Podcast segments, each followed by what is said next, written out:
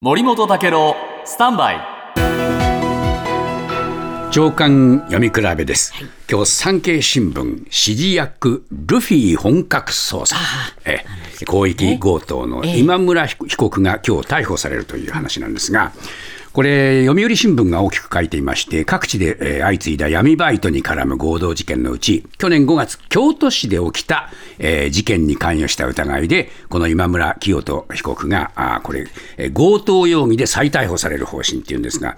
え警察庁はですね警視庁はですねこの今村被告がルフィというふうに名乗っていたんだというふうにまあ見ているというんですね。で、この京都の事件というのはですね、去年の5月にえー起きたんですけれども、えー中京区の腕時計の買取店でロレックスの高級腕時計41点、6900万円相当が奪われたあ事件なんです。で、これまでの捜査で盗品などを運搬役で起訴された無職の宮沢被告が、えーこの通信アプリテレグラムを通じて、ルフィから指示されて、えー被害品の一部の売却をした金を含むおよそ、えー100万円をこの今村被告に、えー振り込んでいた口座に、こういう流れが出てきたと。で、この今村被告が収容されていたフィリピンの入管うん施設の近くにある現金自動払い機、あの、ATM ですね。ここから今村被告名義のカードでほぼ全額引き出されたと。